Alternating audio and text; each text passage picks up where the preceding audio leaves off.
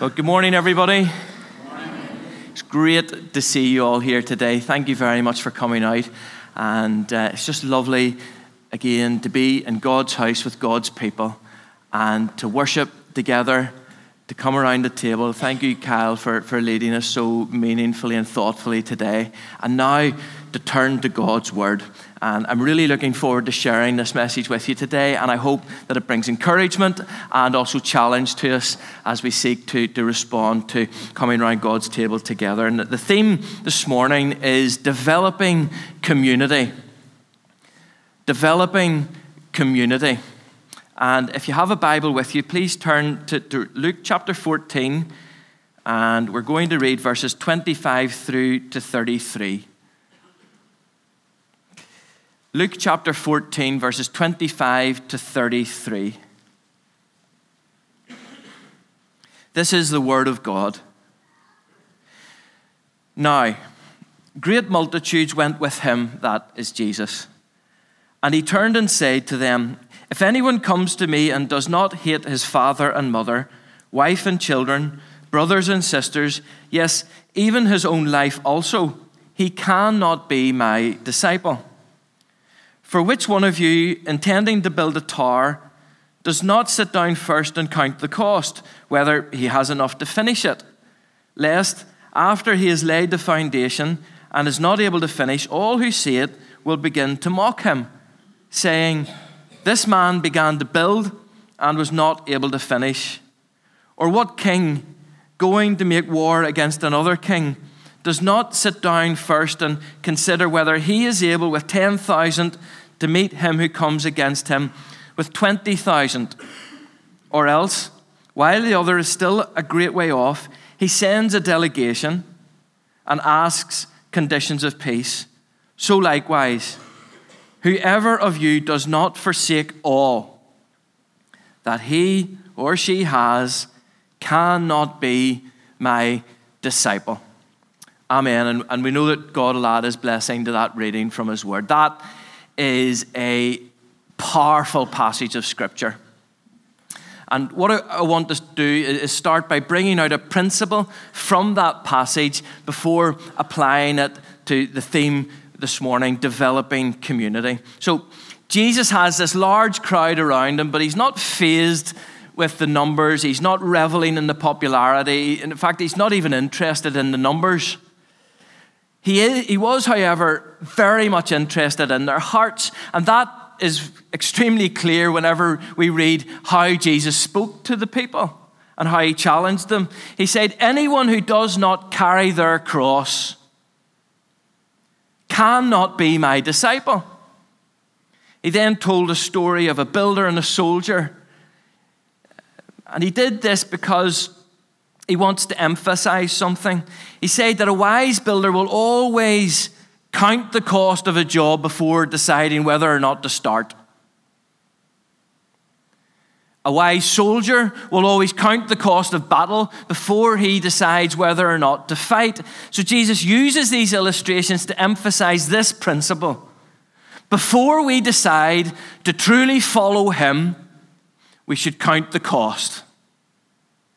Before we decide whether or not we truly follow him, we should count the cost. And what is the cost, folks? What is the cost? Well, the answer to that is found in what Jesus means by take up your cross and follow me. Some people think this phrase refers to the suffering that can come as a result of, of following Jesus, and that is true. But for me, there, there is a word that describes the cost of the cross better than, than that, and it's this: commitment. Commitment. Because when we look and we think and we meditate this morning about what Jesus went through and the lead up to and indeed on the cross, it shows his absolute commitment to us. It shows his absolute commitment to us. And so I believe the cost Jesus is asking us to make by taking up our cross and following him is to be absolutely committed to him. Yes, we're not perfect, and yes, we will fail many times, but the desire in our heart that Jesus is looking for today is that hunger to want to give our all and to be absolutely committed to him. And there is a cost to carry, uh, co- a cost, a, a cross to carry, a cost to count, much to be absolutely committed to in today's theme, developing community. And the principle from the builder and the soldier helps us see again that before we decide here today to be absolutely committed to this message, first of all, we need to count the cost. We need to count the cost. One of the, the buzz phrases around church today is this: developing church in the community, that is, how can we impact our communities for Jesus? And this is a massive challenge that, that stretches right across the church in our land. Great Britain can no longer be called a Christian country. So the challenge for us is, how do we connect with and maintain relevance with the twenty-first century and people living in this day and age? Is the church happy to just maintain its status quo and keep doing things the way it's always done? Or will it be absolutely committed to counting the cost, raising the bar in terms of how it develops church in the community? And as a leadership team, we will strategically look over these next months at how we can maximize all the spheres of influence that we have as a church and how we can look to develop new spheres of influence as we seek to impact the community. However, coupled with developing church in the community has to be developing community in the church. Coupled with developing church in the community has to be developing community in the church. And this is another massive challenge that stretches across the church in this land. How do we get the house in order so that people will want to join? And I want us to think about this with the hope that every one of us will want to take up our cross and count the cost and be absolutely committed to developing community in this church. The need for us to do this is huge. It's huge. Community is a basic human need. Why? Well, community is at the heart of our triune God.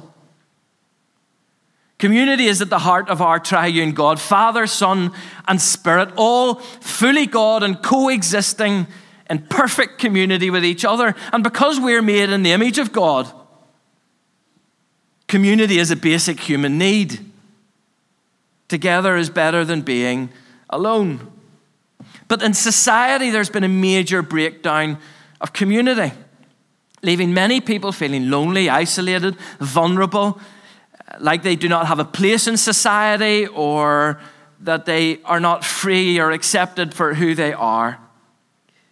So, if community is a basic human need and there's a severe shortage of it, surely the church should be right at the front of the queue offering people exactly what they need: love, acceptance, purpose, and value. But you know, I, I've worked with hundreds of churches in this province, and in many of them, what I found was battles. People were concerned about arguing and falling out than community. I've been in churches with deep divisions where people don't want to sing old songs or sing new songs, wanting to hang on to what they want instead of what God wants. I've been in churches that are hotbeds of gossip and, and backstabbing, and hey, if they would just take a look, step back and look at what they're doing, they would see exactly why people don't want to go there. I've spoken to many non-Christian people, and I'm convinced of this, folks. The greatest stumbling block to people becoming Christians is the church. The greatest stumbling block to people becoming Christians is the church, which is tragic because we're God's chosen agent to bring his light to the world. And because many people in this land think, and in the communities around us here, think that being a Christian means going to church, and church is the last place on earth they want to come to. Well, you can see the, the huge challenge that we face. But so often, instead of churches offering a different and contagious way of community, they get absorbed with internal fighting and schism, ensuring one thing: they can do all the outreach they want, but no one's going to want to join. Now, during our first month as a family in this church, we've observed a lot of really good stuff. in terms of people hungry and wanting to seek after God, atmosphere, togetherness, relevance in how we, we do our, our services here, and a great cross-section of age groups. There is a buzz and an expectancy in this church that we have very rarely experienced. It's great. People are excited to come to church. People are excited to be at the prayer meetings, and we want to build on that, not maintain it, build on it so that it grows. However, no church is perfect. And before we give ourselves a big pat on the back, there's much to be done. And we need to keep striving for excellence in everything we do. Everything we do. In our first week here, couldn't help notice the typos and the song words. And someone has already been assigned to, to come in and to start to tidy that up, to put proper punctuation in, give capital letters when there's a pronoun relating to God, and to do things with excellence. And we've, she's got from A to F, letters A to F, and she's working through it and doing a great job. So bear with us until we get to Z, whatever song starts with Z. But we need to strive for excellence in everything we do, and therefore strive for excellence in community. So I wonder, are we prepared as a church to truly take up our cross and count the cost of being absolutely committed to making sure community is at the heart of everything we do? Because that will be a cost well worth counting. But remember the principle in Jesus' story of the soldier and builder. Before we decide to do this, let's count the cost. So how will this cost of developing community affect us? Well, firstly, the cost of developing community in church will mean that we aim to be the most welcoming church on earth. I wonder what your focus is whenever you come into church on Sundays. But you know what? See, to develop community, that means that second to God and our worship of Him, our major focus is each other. It's each other, and developing a culture where we go out of our way to make people feel welcome. Now, some people can get uh, can feel uncomfortable with this because some are, are more introverted than others. But if we think about it, it should be the most natural and normal thing for us to want to make people feel welcome. And it's not just for the folks who do a great job at the door every week. This is something for all of us to do. And lifting this church to a new level of excellence and a new level of welcome means that we all need to be involved. One of the, the highlights during the, the London Olympics was a while ago in two thousand twelve. But I'm mentioning it because you'll you'll remember it, because of its impact.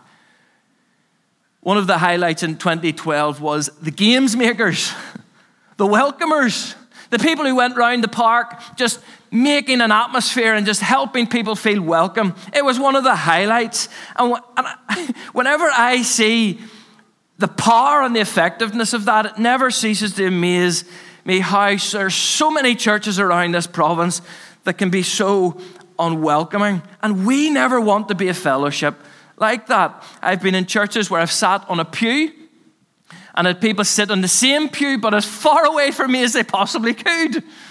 Now, I don't have a body odor problem. I don't think I do anyway. But I just find that weird. In fact, Christians are weird.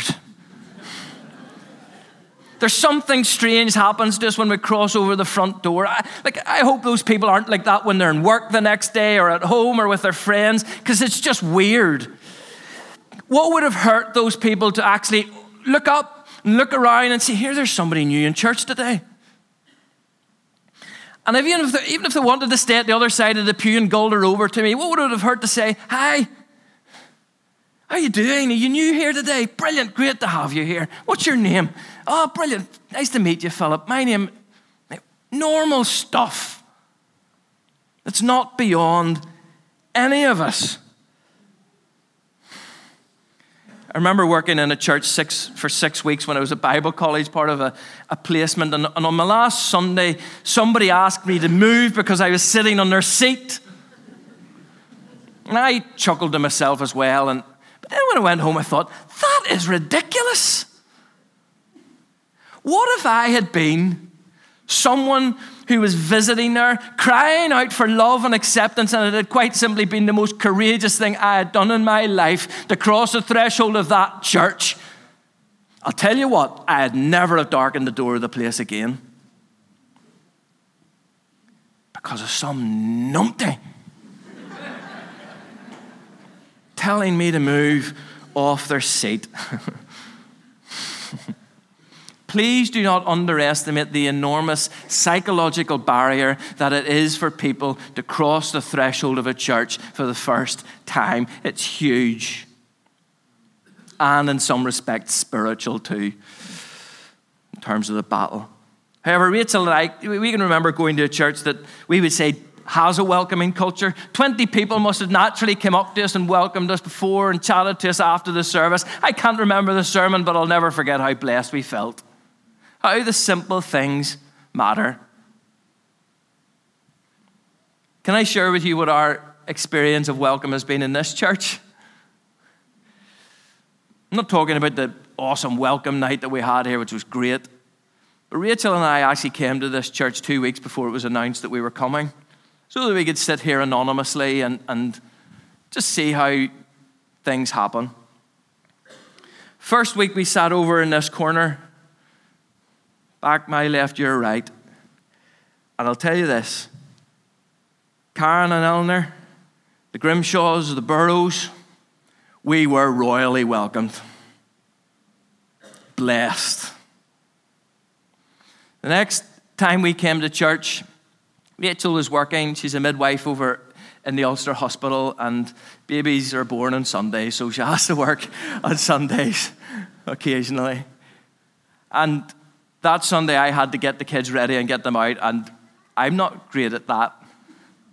And we managed to get here about twenty seconds before the church st- service started, and we sat down over here in this corner, and I breathe a sigh of relief, we're here. And then I said to myself, right, Sunday school, um, creche. But then I found out it was during the summer. There wasn't any Sunday school or creche. So then I thought to myself, oh man, I have an hour and a half now with these three head the balls beside me. And I started to sweat. And about halfway through the service, the sweat was running down my back because they were restless.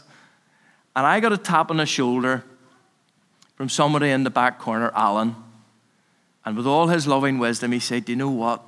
It's really lovely to have you and your family here today. Brilliant.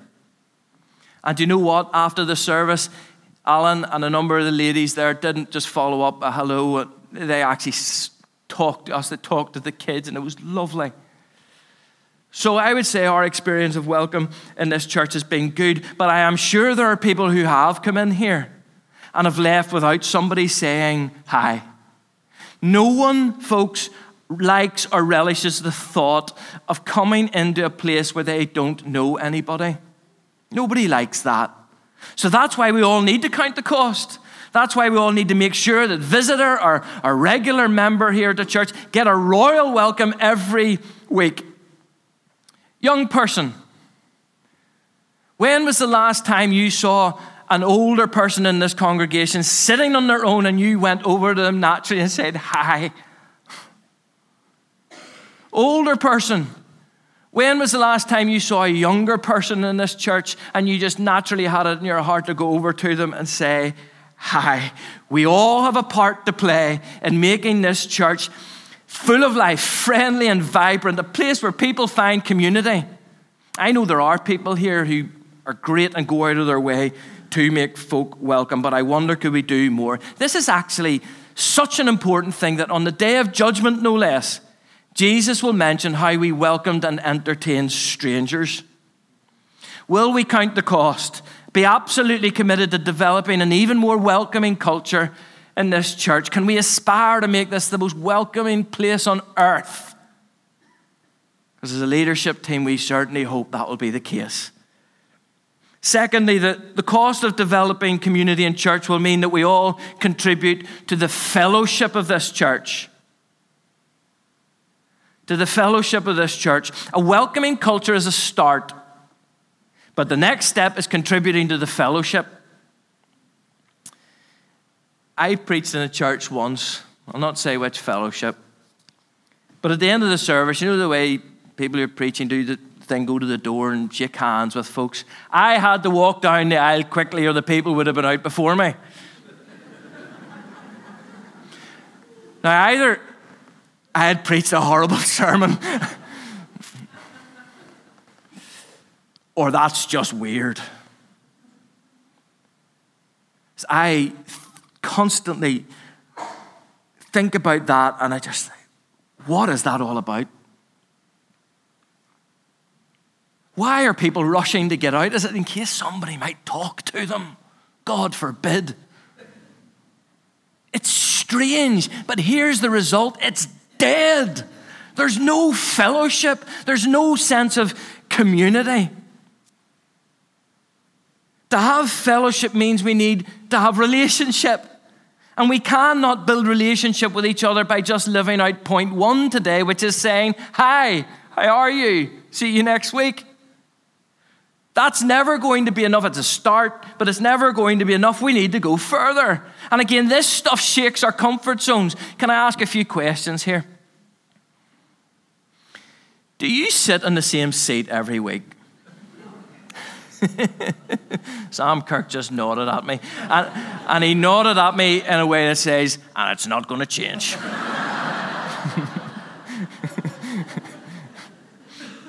And being one of our oldest members, Sam, that's absolutely fine. But I'm actually asking it for a, a reason. I'm actually asking why. Because to help develop fellowship, why do we sit in different parts of the church and actually get to know different people? I know most will not probably respond to that point, but maybe some will, and that will be a good thing. Because if we're serious about this, it's not an awful lot to ask. I remember when my old church, Orangefield, was going through a building project, we had to meet in a different venue in the Spires Conference Center in town. And I remember the first Sunday, we were all like lost sheep. We were walking into this new venue. Nobody had their regular seat. Nobody knew where to go. But here was the result. I ended up sitting beside people I didn't know, and it was one of the best things that happened to our church.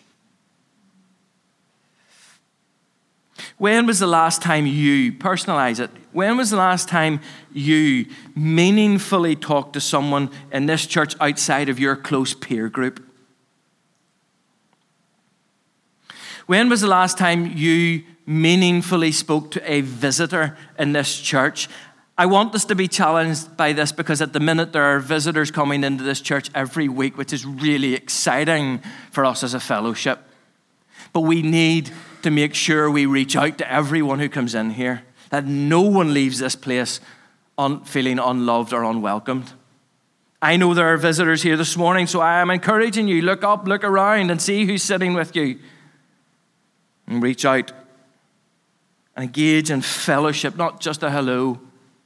Cliques are something that we often refer to as young people, but actually all of us have cliques. Now, I don't necessarily have a problem with that because we will naturally connect with some people more than others. But where this can be a problem is when cliques become exclusive and people are left on the outside, and no matter what they do, they can't break into that group.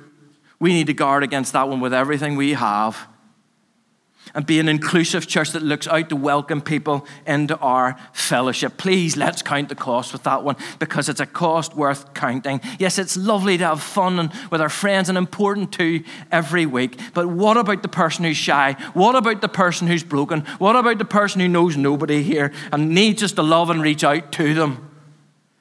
Can we take this fellowship forward? Well, how can we do that? In the last few minutes, I just will share a few ideas about how we can do this biblically, how we can drive fellowship forward. Hebrews ten, twenty-four to twenty-five says, let us consider how we may spur one another on towards love and good deeds, not giving up meeting together as some are in the habit of doing. The first cost is to make sure that we are here every week. to make sure that we're here every week. And on top of that, we would put that to make sure that we're at the prayer meeting, the most important meeting of the week, every Wednesday night. Now, obviously, some people work on Sundays, some people are not well, but there's also many times when we cannot be bothered or we feel tired.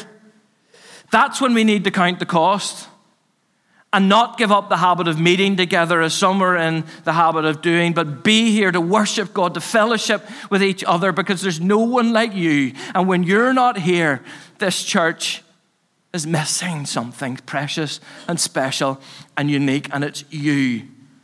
Often when I have sat, I've been lying in bed thinking, oh, I couldn't be bothered going today. Don't be worried, I haven't thought that in the first month of being here. It's a, and time's gone past. When I have resolved in my heart to get up and to go out to church, those have been special days.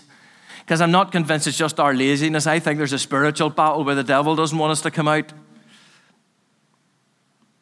and to fellowship with each other.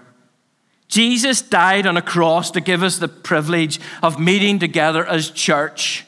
First step to driving fellowship forward is be here. Second step when we're here is we should do everything we can to build each other up and develop and deepen our unity. Now, not just within our close friendship circles, but to develop unity across the age ranges. Psalm one thirty-three, why should we do it? Well, Psalm one thirty-three says how good and blessed it is when brethren dwell together in unity. It goes on to say this, for there the Lord commands a blessing. Promise, a promise. Matthew eighteen, verse twenty, where two or three gather in my name, there I am. God blesses unity because it's at the heart of who he is as Trinity. However, we cannot have authentic unity if we do not fellowship with each other. So we're encouraging everyone to take the opportunities on Sundays and Wednesdays to, ha- Wednesdays to hang out after the services, as a good number of people already do, but stay and fellowship and enjoy good company. Maybe some people have to head on quickly today, and that's okay, but intentionally, can we plan to be here tonight? Davey's embarrassed making an announcement about his induction service. I'm not embarrassed to say this. Let's come together as a team tonight. Let's make a point of being here. Let's invite friends and come together and celebrate, first of all, God as we worship him, because that's the key, most important thing. But let's get alongside these two precious people and show them that we love them, that we're excited about them, that we're, we're behind them and we're with them as they step into this new phase of ministry. That's the first determination we can make today in our hearts. Be here tonight. We need to organize babysitters. That's okay. Let's go and do it. That's not difficult sometimes. Be here tonight. Intentionally come to the Wednesday night prayer meeting. Oh, genuinely, I can't wait for Wednesday nights because the prayer meetings are incredible. The hunger, the passion people have, crying out to God for this church, the community, and each of our lives. Amazing. Intentionally be here on Wednesday night. Come here on Sundays, but hang about afterwards. Take up the cross, count the cost, make every effort, the Bible says, to, to uh, keep the unity of the Spirit. Make every effort. How amazing would it be if every Sunday we had different age groups looking beyond their friendship circles to fellowship with each other. The third and final way we can biblically take fellowship forward in this church is by doing so outside of Sunday services and Wednesday prayer meetings. Acts two, forty-six to forty-seven tells us that how the early church did it. It says, they every day they continued to meet together in temple courts. They broke bread in their homes and ate together with glad and sincere hearts, praising God, enjoying the favor of all people. Whoa, here's how the early church did it. They not only met together and fellowshiped inside the context of church services, they met together in their homes. Ate together, worshiped together, and had real, authentic community. And what was the result? Verse forty-seven, the Lord added to their number daily those who were being saved. Why? Because real community is contagious. And this community-starved world are longing for it. Do we want to develop community in this church that is exciting, vibrant, contagious, a place people want to come to? Well, then let's count the cost. Be absolutely committed to fellowship in this church. How amazing would it be if we looked beyond our friendship circles and invited people into our homes to eat together, to fellowship together, to worship together, to enjoy hospitality. It's a great gift. It'd be incredible. I was also going to mention today, but there's no time, the absolute commitment to serving God in this church. But we will come back to all of this stuff because Phil, Davey, and I want to agree with Session, the key important cultures that are to be developed in this church. Culture is everything, folks. We can have all the vision in the world, but if the culture's not right, we may forget about the vision. Phil quoted somebody to me during the week, and he, he said this, culture eats vision for breakfast. And that's true. It's true. So we will revisit the culture of community and other cultures because it has to be at the heart of what we do. Jesus said, anyone who does not take up their cross and follow me cannot be my disciple. Part of carrying the cross is to be absolutely committed to him, to God, and committed to developing community here. Whilst we need to develop church in the community, we also need to develop community in the church to keep striving to improve on all the great things in this church, to make sure the house is in order with a contagious sense of community. But for this to happen, everyone has to count the cost. Be absolutely committed by helping develop a welcoming culture and playing part, a part in developing fellowship in this church by being here on Sundays, being here on Wednesday nights, going beyond the high, how are you welcome to fellowship with each other and doing it not in our close peer groups, but also those who we don't know, and also outside the context of Sunday services. Do you know, folks, I'll finish with this. If we could all step up and desire to build in the great things in this church, take up our cross and count the cost of being a church that's rich in welcome and fellowship, empowering that with prayer. We can't emphasize this enough. God is blessing this church, and we firmly believe it's because of the prayers of God's people that are going up. Please come out on Wednesday night and join with us and build the volume of prayer that we're offering up to God. But if we can build a church that's rich in welcome and fellowship, empowering that with prayer, we'll see God do exceedingly abundantly more than we can ever ask or imagine. We will see this church grow because the starved community all around us want what we have and want what we can give. It's a basic human need. And if we have it fueled with the power of prayer, it'll be contagious. Will we take up our cross and play our part, folks? If you're visiting today and not part of a church, is this the sort of a place that you would love to be part of? Because if it is, we'd love to welcome you into the fellowship of this church. Amen? God bless us, those thoughts around his word. And the team are going to come up and lead us in some worship. God bless you all.